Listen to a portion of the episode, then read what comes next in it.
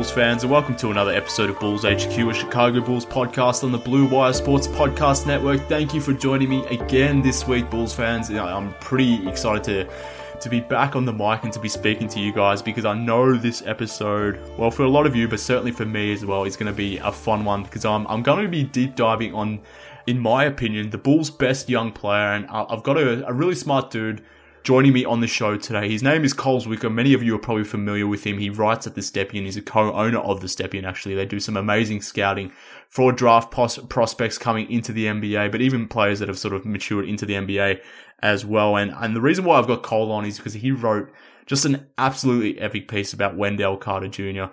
the other week. And I thought, why not get Cole on? And it's really just an opportunity for me to uh, bang on about Wendell for as long as I can. So we're going to do an entire po- podcast about Wendell Carter. So Cole's going to join me here to talk about Wendell, talk about his piece, and to really expand on everything that he noted in his great epic piece. It, it was it, it, was such a good read. It, it really dives into everything Wendell Carter on both sides of the ball, offense, defense, everything you want to know about Wendell Carter's game. You gotta go read that piece up on the Stepien by Cole. So let's bring him in. Cole, thanks for joining me, man. Thanks for having me, man. Always uh, fun to talk Wendell Carter. Definitely, always fun for me to uh, find an excuse to to speak about Wendell. Not that I need too many excuses, given this, that this is a Bulls podcast, but I don't get to focus in on Wendell just for a full forty five minutes. I, I, guess that's what I'm planning on doing today. But uh, it, it's we're effectively doing that because you basically put together one of the most in depth and probably the most in-depth piece that I've seen about Bull Center Wendell Carter on your site, the Stepien. So you went into extreme detail. It was so good and had so much depth and detail um, within it that I thought it would be a good opportunity to go through it here on the podcast and just talk about our boy Wendell. And really, I don't need much of a catalyst to get me going on about Wendell. So I'm glad you did write it because it means I get to spend an entire show talking about the guy. And like I said, it was a huge write-up. I, I believe the top of the article on the Stepien – that uh, the site suggested it was actually a 27 minute read to go through it all. And I certainly recommend the listeners do that if they haven't had a chance to do so as yet. It's it's a big read, but it's well worth it. We'll link that up for people in case they missed it. But as this was such a big piece, and probably the first question I, I want to ask, given that I could probably take this conversation a million ways, and I don't necessarily know where to start. But so, so let's start with this basic question. So this is obviously a Bulls pod, so naturally, you like to go into detail about our players. But for yourself, who covers most of the league, who covers so many um, prospects. You scout a lot of prospects, both in the league and outside of it. What made you actually want to focus in on Bull Center Wendell Carter to the point where you went into such depth profiling his game? I felt really comfortable talking about him because I watched so much Wendell. I mean, obviously, only played 44 games last year due to injury, but I did watch a consistent amount. I, I, hate to admit that publicly because not a lot of non-Bulls fans should be admitting they watched a lot of Bulls last year, but that that just ended up unfolding that way because I love watching him play. So I felt like I had a good feel. So I could use that knowledge combined with what I've seen from him as a prospect, which is upwards of 20 plus games. And it wasn't like a situation where I was writing about a rookie that I didn't watch it all last year. I really hate doing that. Like I don't have a great feel on how someone like Marvin Bagley played for the Kings. I didn't watch a ton of Kings. So I tended to focus on someone who I had a really strong feel for their game. And I think that someone I just genuinely feel like is underrated. I, I do feel like he was quality he was a good player in several respects last year, and I really did feel some vindication, or I shouldn't say vindication, some conviction that he was this kind of second year breakout caliber player for me. Yeah, I'm, I'm, glad you mentioned two things there. So the word underrated. So I think I think he's generally he's, he's underrated amongst the NBA community, but even amongst Bulls fan base uh, to a degree from some of the stuff I, I see written by by fans, you know, over various platforms. I think to a degree Wendell is probably still slept on, in large part because of his injury. I think we didn't see him for the last few months of the season, and we didn't see him through the Bulls' best stretch of basketball. So I think we kind of tend to forget about Wendell a little bit, which is kind of disappointing. Which is again another reason why I wanted to do this show. But another thing that you mentioned there is the fact that you potentially see him as a potential breakout candidate next season, and and that's essentially what you led off with in your piece. And you did preface it that I, I guess you, you, did mention that there are obviously candidates from that previous rookie class, guys like Trae, Doncic, Bagley, Ayton, Jaren Jackson, etc., who have the ability to break out as well. But I guess they're a little bit more vaunted. They've got a little bit more notoriety than someone like Wendell. So you preface that in your piece. But I, I guess my next question is, in terms of thinking about Wendell as a the breakout candidate of the of last year's draft, is it more to do with the players that have already gone before Wendell that maybe played the full season, maybe got that notoriety that they're not necessarily, or we don't consider them as breakout stars next season. Whereas Wendell maybe has more to prove. That's why why you thought him of him as a breakout star, or is it more to do with Wendell's skill set and the fact that he may be being slept on not only by Bulls fans but uh, the wider NBA community? I think it's both. Honestly, I feel like he didn't get the requisite amount of attention last year. Some of that deserved. Again, the Bulls weren't tremendous to watch last season. It's kind of like the Phoenix Suns, where not a lot of teams watch the Suns and I wanted to bring light to some of his skill set and what he already showed. But I do think it speaks to the totality of the circumstance. Luka Doncic, Trae Young, those guys were debated basically for the entire latter half of the rookie year about you know who's rookie of the year. It was always Luka, but Trae closed really hard. You heard a lot about him. You know, Jaren Jackson when he did play got recognition. A lot of people said that he was a top three rookie based on the games he played in. Ayton, of course, was historically productive and efficient as a scorer. I think he got the requisite amount of attention. I think the top five picks were the top five guys on the the, the all rookie team. So I mean, all those guys I felt like got a, like an amount of respect that I don't feel like Wendell is going to get. And I think this is part of what makes him so intriguing to me is I feel like he has the ability to almost always be underrated because what he does is brings impact to the game.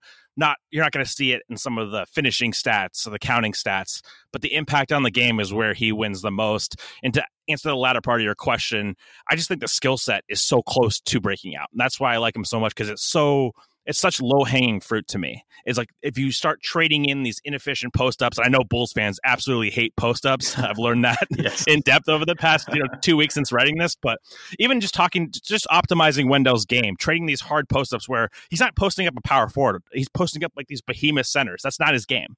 If you get him more in space, if you get him in pick and pops, if he can space to three, I think you're going to see an efficiency spike. Like whenever you hear national analysts talk about Wendell Carter, mostly what they say immediately is we don't want an inefficient offensive big. And I, I think that that's the wrong way to an- analyze this. I think that his game portends very well to when he starts shooting the three, which he's going to. We can talk about that as we move forward here. I just feel like it's such low hanging fruit. He's so close to being ho- hopefully better utilized. And when he does so, I think it's going to open up the rest of his game. Yeah, and I mean, it was always going to be this way to a degree. I mean, the Al Horford comparison comes through in a lot of ways. Um, it's not obviously a complete comparison, but in a lot of ways, that that Al, Al Horford is somewhat understated. Then I guess that ring trues for Wendell to a degree as well. But I don't know. I, I completely agree with everything you've said. I, I do think he has such a high skill set, just a pure skill set, that he's going to be a damn productive player in the NBA no matter what. So uh, it's yet to be, it's yet to be determined what his ceiling will be. But uh, he's going to be a, a productive, good quality NBA player. But to the point where I'm comfortable saying that Wendell is probably the best prospect on this roster, even more so than Lauri Markkanen. I know that at times when I do say that, some people probably you know, scrunch up their arms and look at me with a, a funny face, even though this is through audio, but I, I can still feel those glazing eyes. So I, I, sometimes I feel a bit crazy suggesting as much, and those doubts from others sometimes makes me question myself. So I, guess I'm looking for some validation here. But is it nuts for me to think that Carter may be the best prospect on this roster, even more so than a guy than Lauri Markkanen? I mean, I think the same thing. So if you're nuts, then I got to follow suit in that regard. but uh, I don't think it is. I, I really, I mean, obviously, like Lauri shooting is the strongest skill amongst these two players. You could argue very easily. Like Lauri's an all-time shooting big. No, no objection there. He's more of a shot maker right now. He can shoot over the top and post ups. The pick and pop game's incredible. I just think what Wendell does, like whenever I look at bigs, I always look at defense first because that's where you're really going to bring your value, unless you are just an outrageous offensive player at the at the five spot, like a Jokic or like a Towns. Those guys are extreme outliers, mm-hmm. though. Yeah. A lot of times it's on defense, and I think that's where Wendell makes up a huge gap and, and it really leaps Lauri Markkanen as far as impact goes, just because of the rim protection, um, the team defense, the awareness, all of that element of his game. I don't feel like that is that's something that's always going to be undervalued because fans are going to look at like how you defend in space and can you contain the ball. And I think Wendell's underrated on the ball, but where he wins mostly is in the team construct, and that's the stuff that's hardest to uh, assign value for. So that's kind of what I view it as. Maybe Lauri's going to put up better scoring stats, better shooting stats. But when you look at the impact of on the game in totality, that's where Wendell, in my opinion, is going to leap him. I don't know by how much. I mean, you can make an argument for either of these guys. That's why I think that the Wendell argument is defensible.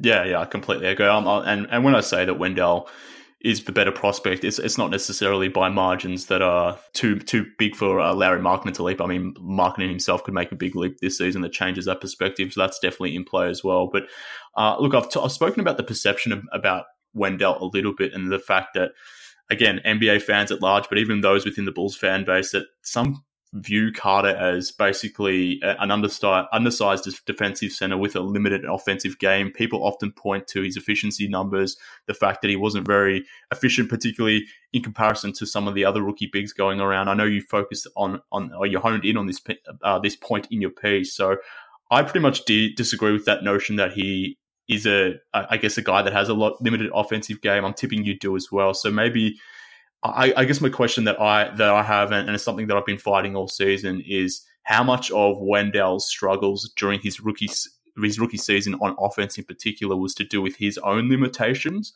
versus the limitations that maybe the Bulls put on on him during his rookie season.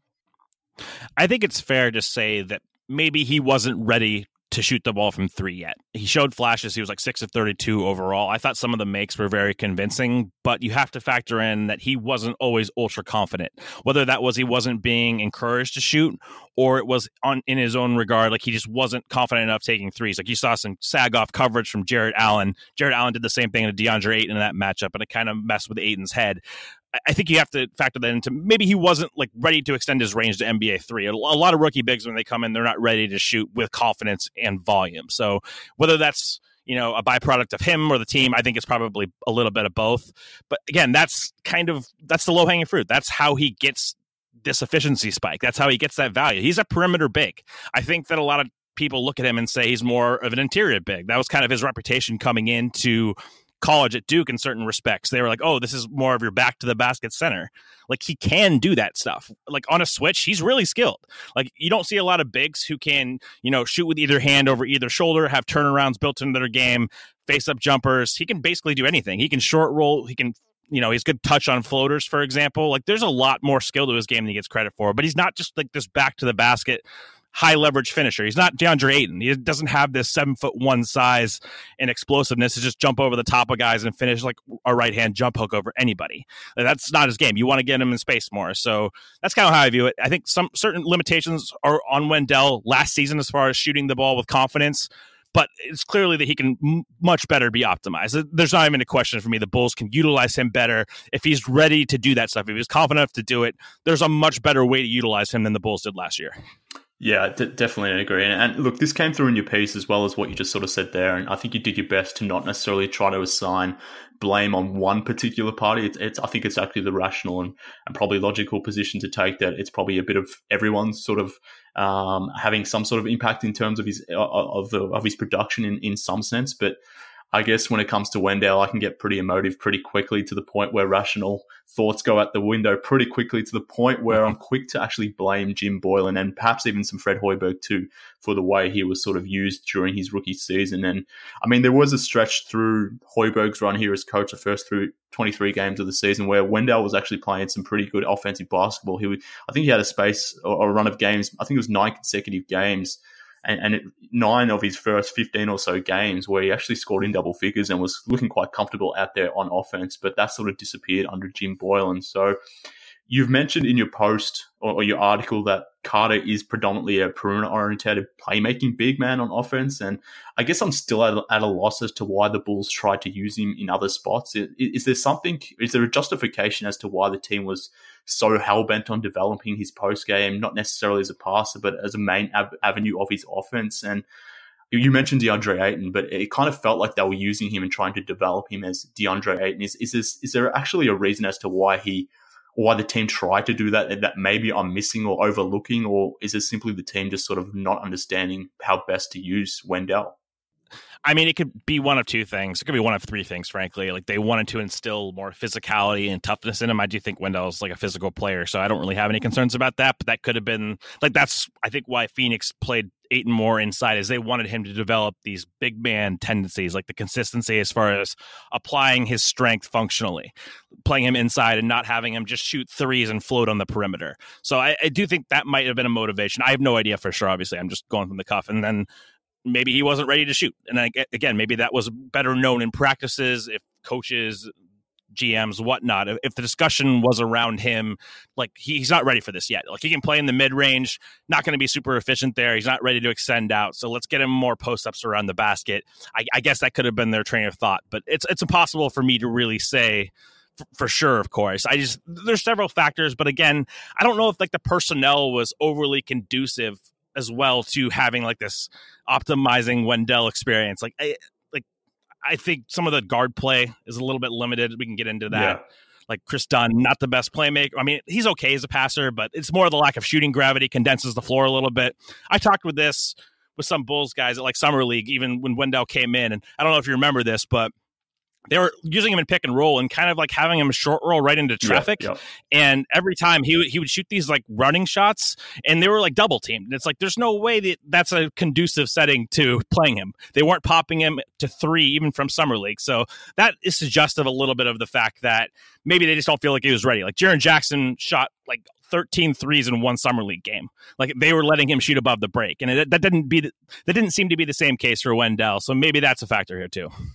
Yeah, and that's why I'm not necessarily ready to just assign it fully on Jim Boylen because you, you mean you mentioned summer league there, and obviously Boylen wasn't the head coach at that point. That was probably a a Fred Hoiberg decision or maybe a committee decision, but ultimately Fred Fred was the coach at that point, so I can't necessarily just assign it to Jim Boylen itself as much as I'd like to. But um, I, even back in summer league, like you make a, you make a good point that maybe he wasn't specifically ready. But I do remember vividly this one play in summer league where he grabbed an offensive rebound, put the put the ball on the floor and basically just dribbled back out to the three point line in, on the corner on the right corner, not the right, sorry, not on the right corner, on the right wing, and just pulled up and just launched it through and, and then switched it in. And I mean, this this was a kid, nineteen year old kid, grabbing an offensive rebound, having the audacity to just dribble out the ball and just shoot a, a three. So I, I kind of felt like his confidence waned through the season. And I look, like I said, I, maybe I'm not rational at, at sometimes when it comes to Wendell, and I'm quick to assign the blame to someone else besides Wendell. But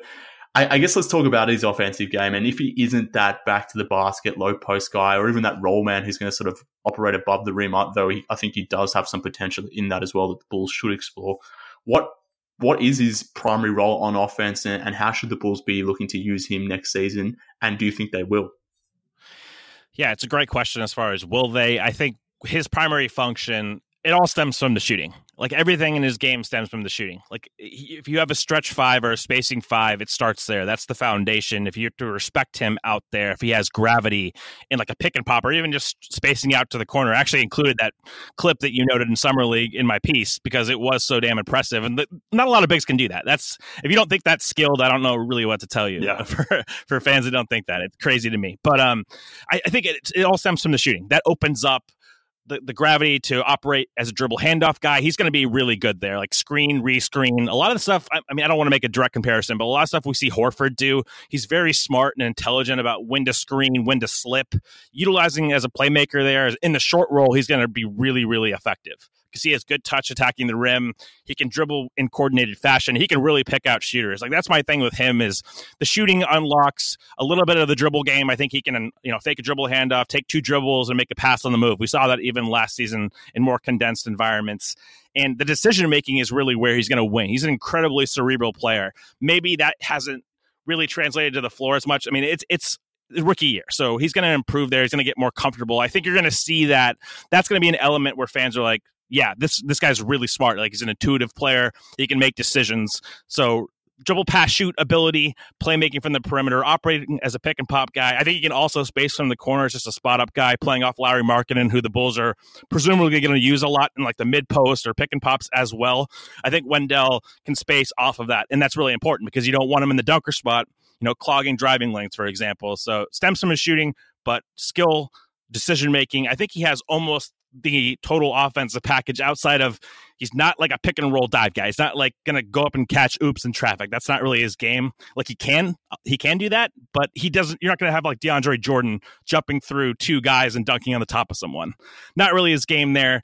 Not an interior scorer, like I said, unless it's a mismatch situation that you really want to use him in. So I, I would say he starts there. He's not going to Jaren Jackson you either, as far as like face you up, double cross, and like dunk on you. He's not that coordinated of a ball handler, but there's some untapped upside there, especially attacking in advantage situations.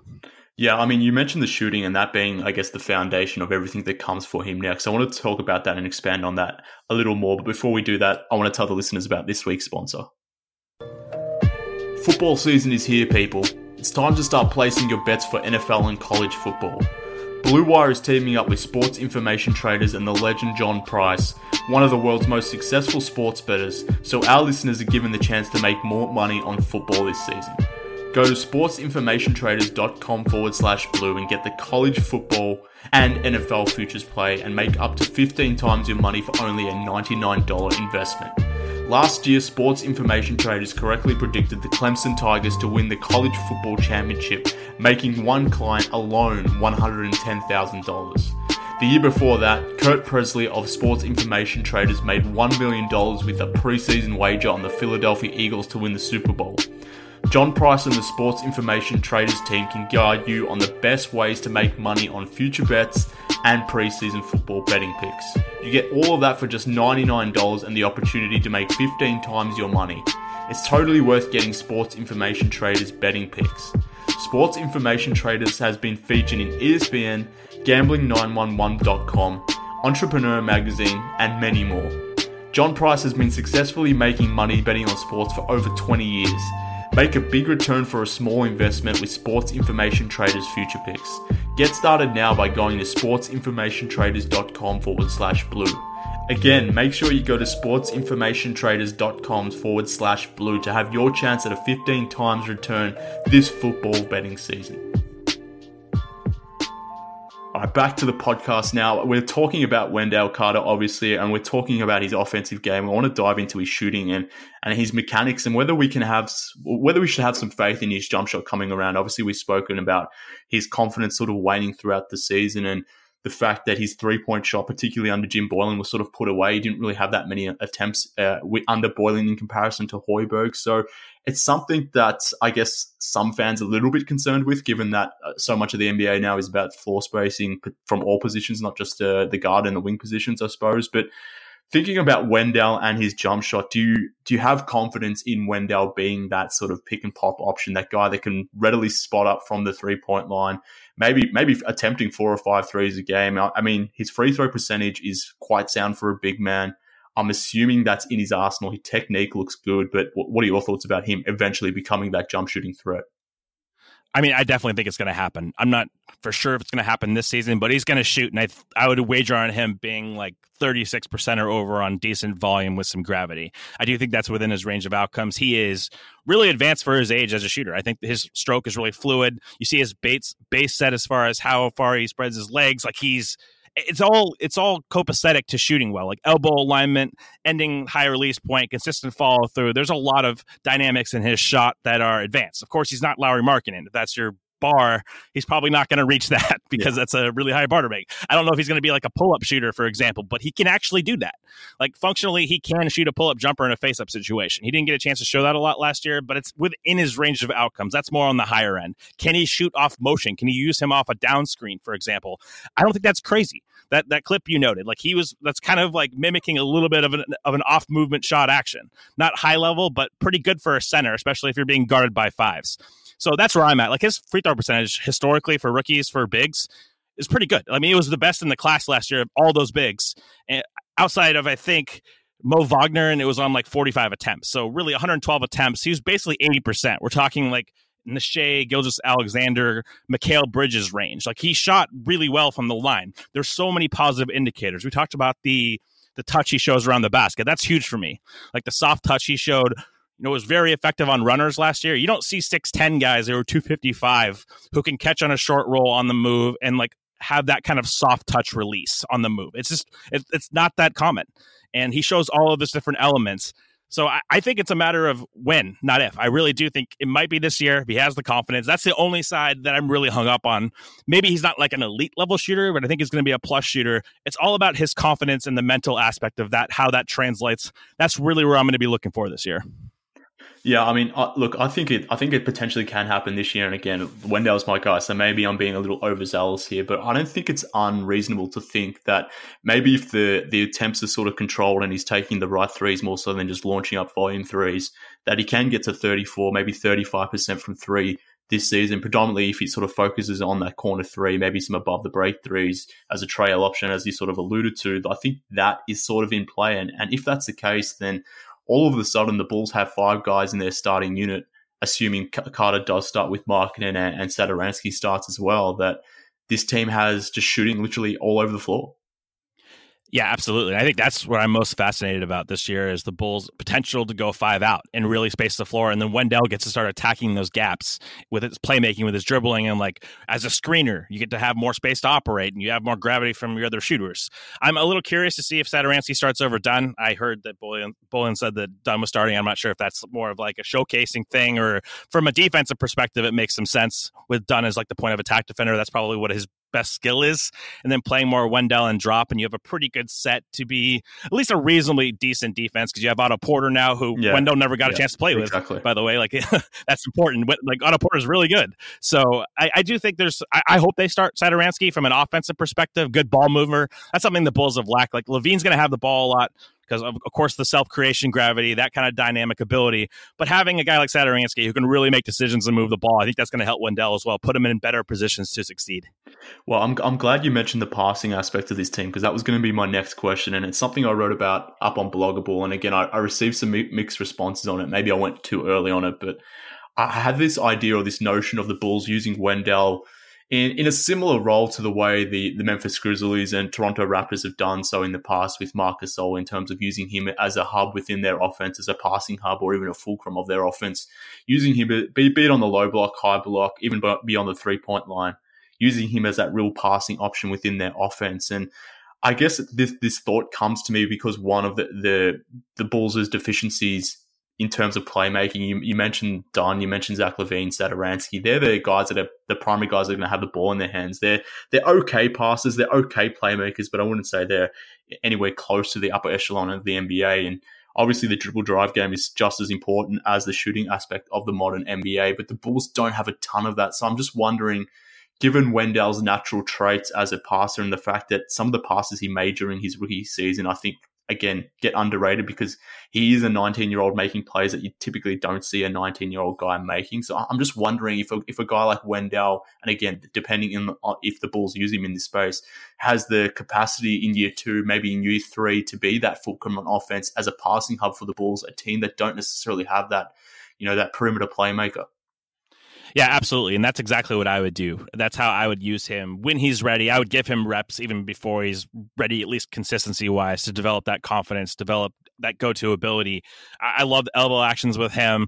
I remember, you know, the Bulls ran a lot of actions where Lopez would kind of like screen the screener for Lauri to pop out. You can utilize Wendell that way, but I would try to optimize his playmaking. And again, this comes back to to the intelligence, the basketball intelligence, the decision making element of his game is rare for a player his age. And just rare in general. Like he's a very very smart player. That's going to come through if not right away this season, sometime this season or, or the year after. It's going to be evident at some point, and that's kind of how I see him as like a, a Gasol, not exactly the same kind of player. Gasol's a little bit bigger, um, but I that kind of perimeter guy spaces a lot from three, but you can also run offense through as the hub. And I think that allows you to compensate, like you were alluding to, when you don't have great initiator play in your team, which the Bulls don't have that allows you to compensate and maybe get Satoransky on the floor more as more of a spacing threat. So that's how you can compensate. Run offense through Wendell.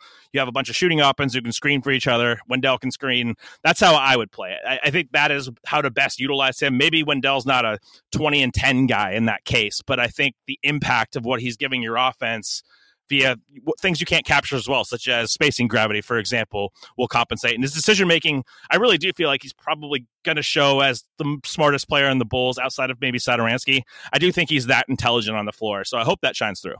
Yeah, look, I mean, I, I, completely agree. And, and just to go back to his game log of, of his rookie season, it, I think it was his seventh game of, of, of, his career. He had four assists. His eighth game of his career, he had five assists. And then in, in his ninth game of his career, he had six assists. So right early in his career. And this was without – this was rather on an injury depleted team, so he wasn't necessarily necessarily playing in uh, productive offensive lineups. I mean, there was a lot of lineups out there with Justin Holiday, Jabari Parker, Kris Dunn at point guard, whoever it may have been at point guard, Ryan Arcidiacono, and then Zach LaVine. So he wasn't necessarily playing with the high level offensive talent that he may be playing with in these sort of lineups coming up. So, and and despite that, he was still pulling out numbers in terms of assists early in his rookie season. So I, I think he has that option. I think the Bulls are probably probably lean more to using Markkanen in that role as a passing option because I think Markkanen showed some some passing chops last season too. But ultimately, they're going to need to lean on their bigs as, as passing options because they don't have a lot of of, of uh, passing threats in that backcourt, unfortunately for the Bulls. But we've talked a lot about his offensive game. Let's talk about defense and. This is probably the the calling card for Wendell during his rookie season. I think again, back to perceptions, I think where he does get credit for his rookie season is the, what the defense that he displayed during his rookie season. And again, he was a 19 year old rookie doing things that you typically don't see. But again, you wrote it in your piece, but I was wondering if you can expand and sort of reiterate and maybe just reaffirm to Bulls fans maybe what we may have forgotten about how good this guy's defense was during his rookie season. Yeah, for me, it starts in the team defense construct. When I look at bigs, you have to pass thresholds of movement, athleticism, and space, rim protection. But it's really just do you make the right decisions defensively? Are you in the right place and you have to be not only in the right place but be able to make the play when you're in there. And i think that wendell can do both. I think that he can protect the rim from a standstill. Like he's actually pretty good already at verticality and he's very good when he can go vertical and not like if he's not moving backwards. I think that's where he gets in a little bit of problems. We can talk about that. But as far as like when he's at the rim he's he's a standstill rim protector. He's capable of doing that when he is just you know one two stepping into a shot block attempt. And that's he's not someone who's six eight with like a six nine or six ten wingspan that is going to get exploded over every single time. So it really comes down to protecting the rim. He can do that, but also the ability to cover for your teammates and make the right decisions. He's very good. He's one of the only bigs I've ever seen do this in college where he'll actually like flinch at a ball handler when they're driving defending two guys at once and then kind of recover to his man and kind of force guys to make decisions. That's just something I don't think I've ever seen from a one and done freshman big. And he did that at Duke. I saw that at times on the Bulls in his rookie year. Just a very, very intelligent defensive player, and he has length. Like this guy is seven four wingspan. Like he, he's not easy to finish over. His length really pops at times. He's not the most dynamic leaper, but he's good enough. And I think that he's mobile enough to be a multi-level defensive player who is, again, a very, very good team defender. And that's the most important thing for me. Having your head on a swivel, not making not making a ton of backline mistakes, and playing with effort. This is a guy who will actually try. He's wired to play team basketball first. He's wired to play defense, and I think that's really important. Yeah, 100% agree. And I guess one of the, the main critiques of him coming out of coming out of Duke uh, and coming into the NBA was his ability to defend in space, which he quickly I, I won't say quickly, but he it looked like he was more than capable, and some of those concerns maybe were somewhat exaggerated. But do you think that's potentially as the league continues to downside and we we continue to expand and focus on that dribble drive game? And do you think that may be exposed at some point, or do you think Wendell has the the physical uh, attributes and he, he's clearly got the the IQ, but do you think he's got the physical attributes long term to be able to be a space defender? I do, but again, with space defense, it's always about degrees. So it depends on who you're playing against. I, I include this in the piece. If he's going against Luka Doncic, those kinds of small forward type, not like the most dynamic athletes who are dual threats. Like he's fine. He, I thought he actually was pretty damn good and solid in space. We even saw it in summer league. He he cut down his weight. That was the thing that really sold me on him. The last thing that did was after his season at Duke, he showed up to the combine and he was cut. He lost weight. He was in really good shape. And I think that that really translated to the floor. He got a little bit more pop, a little bit more agility. But it comes down to degrees. Like, do I think he's going to have problems guarding James Harden on an island? Yes. I, I do think those kinds of players, he isn't the greatest at mirroring in space as far as those kinds of dribbles. When you get him changing directions side to side, get his feet moving, he has to distribute his weight and redistribute his weight.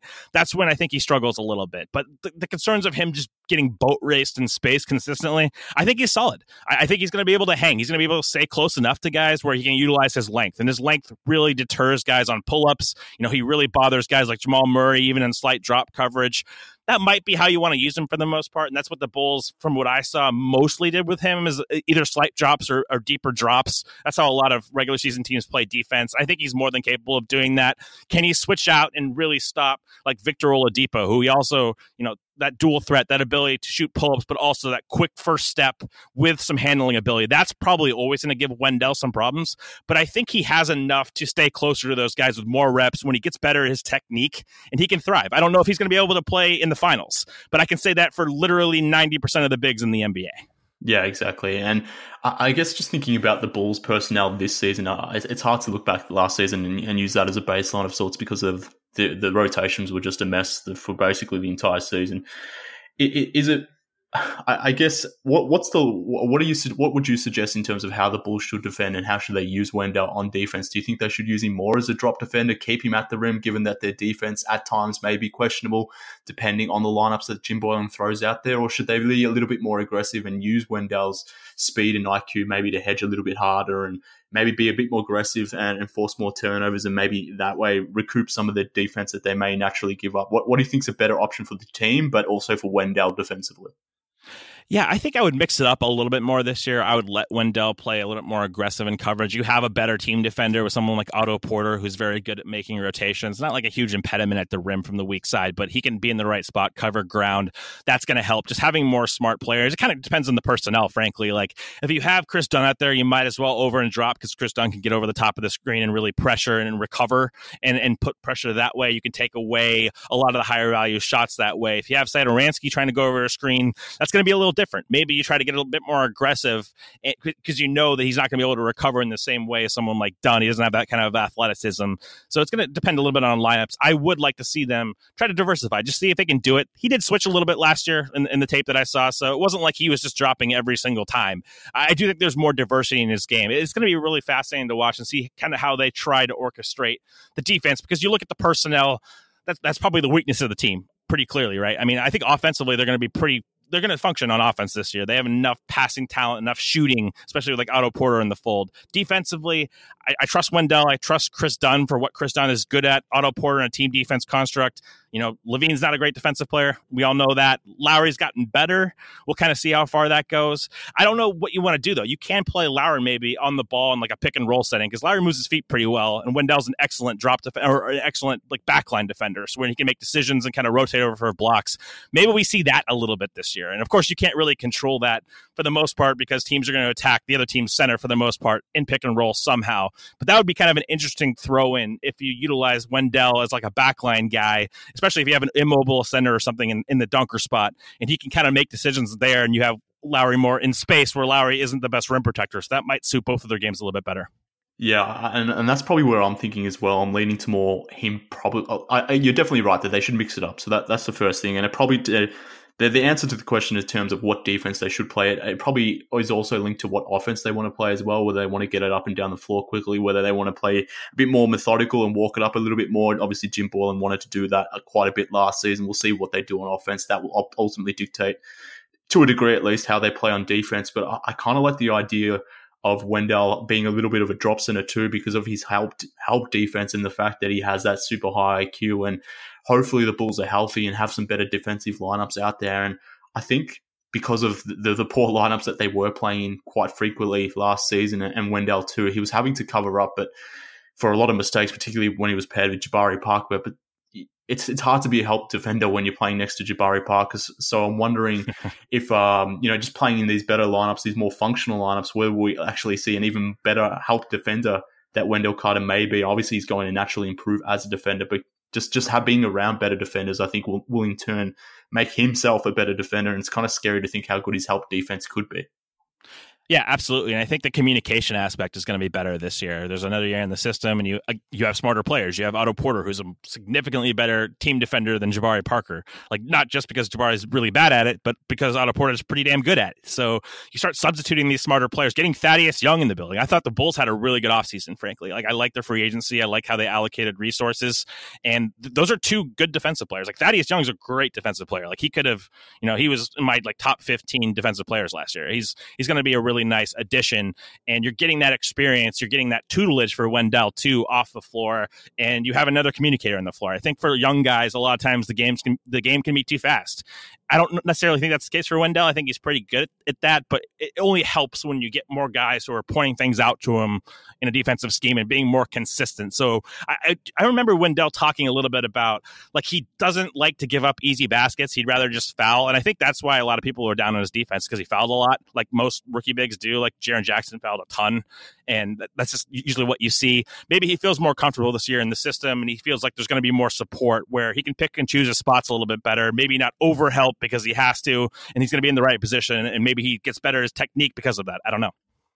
Yeah, I mean, Thad Young, in a lot of ways, was a perfect signing for the Bulls, both for Markkanen and for Carter. I mean, for, for different reasons. But if you think about maybe mix and matching that defense, ha- having when when Wendell's out there with Lauri Markkanen, maybe he can play more drop and protect the rim. But when you got Thad Young out there, another great defender, then maybe you can be a little bit more uh, aggressive with both Wendell and and Thad, depending who's guarding the pick and roll. But I mean that that potentially could be a great great defensive combination. I'm really looking forward to that one. But you mentioned Otto Porter too, and I think there's a pretty easy argument to be made that Otto Porter may be the team's most valuable player next season, in large part because his replacements have so many questions. I, I guess the Bulls are relying on Chandler Hutchison and Denzel Valentine, maybe even some of their point guards to sort of run through that three spot. So that does make Otto Porter pretty valuable to this this team, and I guess that's my instinctive answer to, to to, to think he's probably the most irreplaceable player on this team. But factoring everything we just spoke about in, in regards to Wendell Carter and the fact that I guess the center rotation for the Bulls, while there's some there's some prospects in there and there's some interesting some interesting options for Boylen to play with. Given that his defense is going to be so valuable, do you think there's a chance here that Wendell may actually be the Bulls'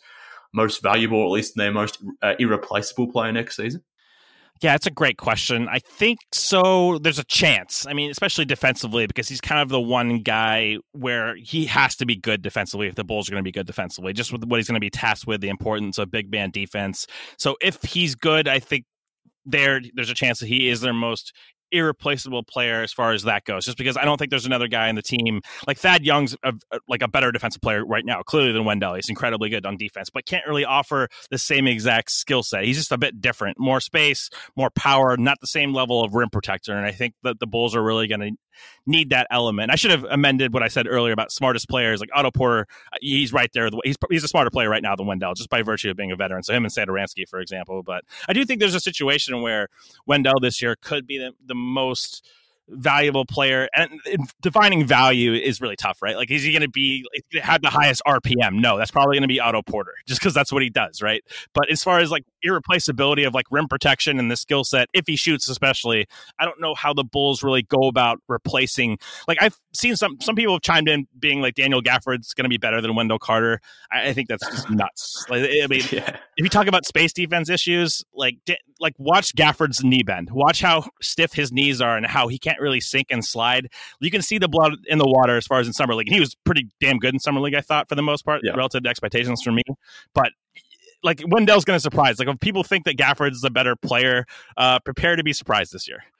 yeah, I mean, uh, look, I won't comment on that. uh, hopefully, there's not too many people that think that. But um, look, I think one of the options, and I've been thinking about this because, in in part because Wendell got obviously he had that ab surgery where he's obviously missed a couple months here, and that's obviously not ideal for a second year player. You want to obviously have him putting in some reps into his body, be it on the court or off the court in the in the weight room or whatever it may be. You obviously don't want to see your your second year rook, uh, your second year player rather coming in injured into the training camp. He will be ready for training camp, but at the same time, it's not ideal. So I was thinking about that, and I was thinking that maybe if Wendell does get hurt during the season, that the Bulls will be playing a lot of Lauri Markkanen at center this season, and something that they've mentioned that they wanted to do anyway, that they wanted to run some Lauri Markkanen at center lineups, which again makes even more sense after you add a guy like Thad Young. I think he's the perfect fit for a, a floor spacing center like Lauri will be, if, assuming he gets uh, substantial minutes at center. But I'm just wondering, and, and this is me sort of just playing a hypothetical here, but in the in the case that Wendell maybe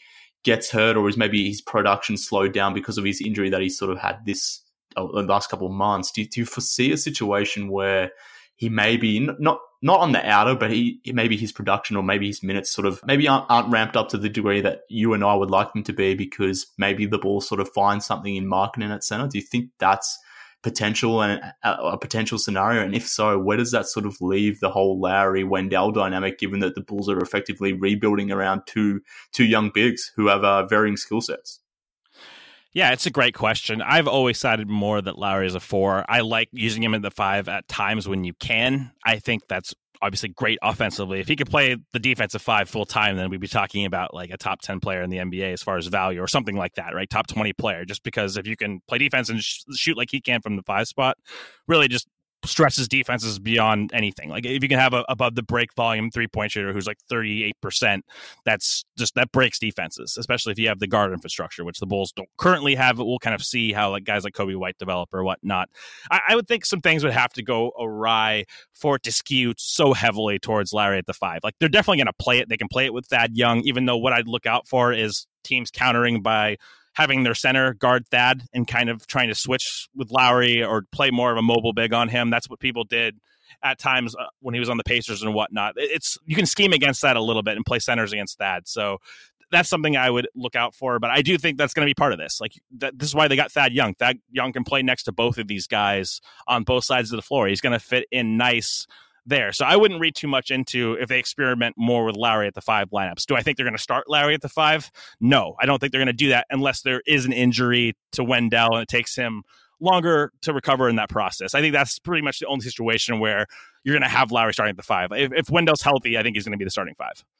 Yeah, and look, that's probably my main the main point of concern that I have going into the into the season, and really, if that's the only concern that you have, you, are traveling along pretty nicely. But I'm just sort of worried now that Wendell's injury. And again, I get pretty emotive when it comes to all things Wendell, so maybe I'm being irrational again. But I just wonder if this injury and the fact that you've got a, a starting level guy like Thad Young, I was actually surprised he came to the Bulls because he could start for a number of teams around the league. But he, I, am assuming he's going to come off the bench. I don't know, but I hope that's the case because I obviously want to keep Markkanen and Carter together. But I, I, guess I'm probably just being a little bit fearful for no reason. But it, it could be something that plays out. Hopefully it doesn't. But look, Cole, I've kept you on for long enough, mate. I appreciate you coming on the pod and, and talking Wendell. Uh, it's been fun for me. Hopefully, it has been for you. Definitely has been for the listeners. But um, again, thanks for coming on. Thank you for writing that piece on the Stepien. Like I said, it was the most in-depth thing that I've read on Carter, and I'm glad you wrote it. Even though I was slightly jealous that I didn't necessarily pen it myself, but uh, I'm glad you put it together. But uh, before you get away, tell the people where they can follow you online if they're not already doing so. Well, you already noted the Wendell Carter piece on Stepien. You can follow the site at the Stepien. I'm a very unoriginal Cole Zwicker on Twitter. If you want to follow me, I usually just tweet about prospects, and I'll tweet some Bulls this year. Uh, we'll see how much I can watch. But uh, yeah, um, I go on the Game Theory podcast with Sam Vecenie once a week as well. If you are a draft connoisseur, so check that out. And uh, thanks for having me on, man. This was a lot of fun. I will say, just to wrap up on Wendell, again, I'm really optimistic. I had him fourth on my big board coming into you know the draft i wouldn't move that yet. I'm more on the optimistic side. I did note in the piece about the injury point that you made. This could be a year early because he doesn't have this developmental time but i think he's so close that i think he's going to make that leap. So I- am really optimistic and i hope that he starts getting appreciating more even though the final point i'll make on him again is i think he has the potential to be kind of historically underrated. Maybe not like a like a great great all time player. Of course, I'm not saying that. I'm saying like in, throughout his career, he's more of like he could mimic an Al Horford kind of career trajectory where he's never really fully appreciated as far as stats, but the impact is there. So I guess that's how I'll wrap up. I'm definitely optimistic on him, and I'm looking forward to the season. Yeah, uh, look, I, I concur with everything you just noted. So, uh, yeah, again, thank you for coming on, man. It was fun talking about Wendell. We'll do it again sometime. Of course. All right, so that just about does it for this episode of Bulls HQ. Bulls fans, thank you for tuning into this one. I hope you enjoyed it, and hopefully you uh, you got to indulge on the Wendell Carter experience as much as I did. Like I said throughout the show, I uh, I love talking about Wendell because I believe in him. I truly do. I think he is the best prospect on this Bulls roster, and maybe outside of Derrick Rose, he's probably the player. Maybe even going back to the baby Bulls days, I think there hasn't been a Bulls pro- prospect that I've believed in more. So yeah, if, if you don't agree with me, that's fine. I, I, guess at the end of the day, we're, we're all rooting for the same for the same team, and and we want to see all of our players become damn good players. I think Wendell is going to be that, but yeah, like I said, hopefully you enjoyed this show. I thought it was very informative. Having someone like Cole on who is just one of the smartest guys you'll find across the basketball community. He he knows his shit, and, and it was it was really good to have him on. So hopefully you enjoyed this episode. For now, that's all I've got for you guys. I appreciate you listening in. Follow me on Twitter if you can at MK Hoops. Follow the show at Bulls HQ Pod. That way you can keep up with all the latest podcasts as they're coming through. Obviously, subscribe through all your podcasting platforms, be it iTunes, Android, whatever it may be. We're everywhere. Tune into Bulls HQ wherever you can. But again, thanks for tuning in. Hopefully you enjoy this one. We'll be back again next week. Till then, speak soon.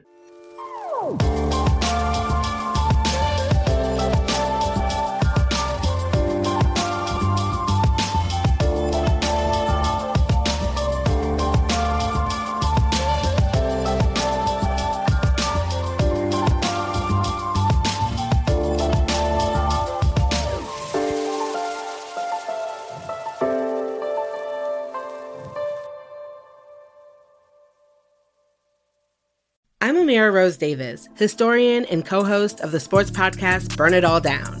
And now I'm hosting the new season of American Prodigy, all about black girls in gymnastics. For the last 40 years, black gymnasts have moved from the margins to the core of the sport and changed gymnastics along the way. Now they tell their stories. You'll meet trailblazers like Dianne Durham, superstars like Jordan Chiles, and everyone in between.